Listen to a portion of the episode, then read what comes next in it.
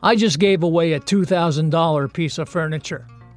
21 years ago, we bought a solid Alderwood entertainment center for our 42 inch plasma flat screen TV. It had a base with three shelves on each side with glass doors, two expertly designed towers with storage and lighting, and a rounded archway able to accommodate a 55 inch TV. I posted it on Facebook Marketplace and Craigslist for a mere 800 bucks.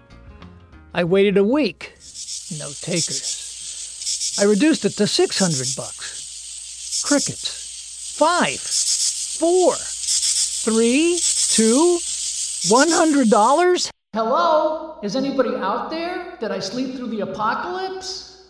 Finally, someone came to the rescue and picked it up for zero dollars. Hallelujah. I'd become afraid I was going to have to pay to get it hauled away.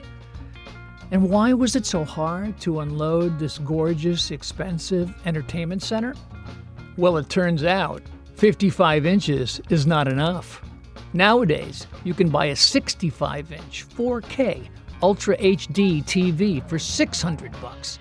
That plasma TV I bought over 20 years ago cost us 2400 that equals 3,700 in today's dollars. And by the way, I gave away that old doorstop long ago. That sucker must have weighed 80 pounds. I learned the hard way that fast moving video technology crushes all furniture in its path. Why take up all that floor space with an exquisitely crafted wooden display case designed to deprive you of 10 state of the art pixelated inches?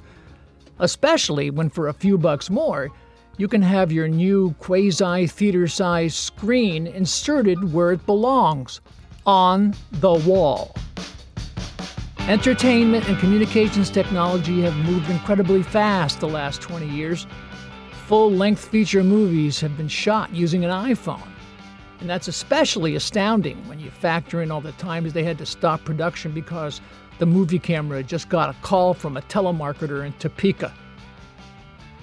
If you're halfway around the world, you can call back home for free, as long as you're using the hotel Wi Fi. If you're not staying at a hotel, remember, the country of Turkey has over 250 Wi Fi enabled McDonald's. And in case you're wondering what they call a Big Mac in Istanbul, they call it a Big Mac. Because I have performed on cruise ships, I have FaceTimed my wife from Naples, Google voiced my friend from Easter Island, and WhatsApped my agent from Aqaba. And it didn't cost me a dime, except for the three beers I bought from those bars so I could borrow their usernames and passwords. I have an extensive collection of albums and CDs, but I don't have to leave the couch to hear them. I can just sit there quietly like a zombie and say, Alexa, play Tell Her No by the Zombies. She can also give me the score of the game, tell me the weather outside, and change the temperature on my thermostat. And all this while I watch a football match in Manchester, while recording Face the Nation on CBS and Call the Midwife on PBS. I can watch Barcelona play from my Barca Lounger, Drop Dead Diva from the divan, and Heart getting inducted into the Rock and Roll Hall of Fame from my rocking chair. Could you do that 20 years ago? Could you? Barracuda?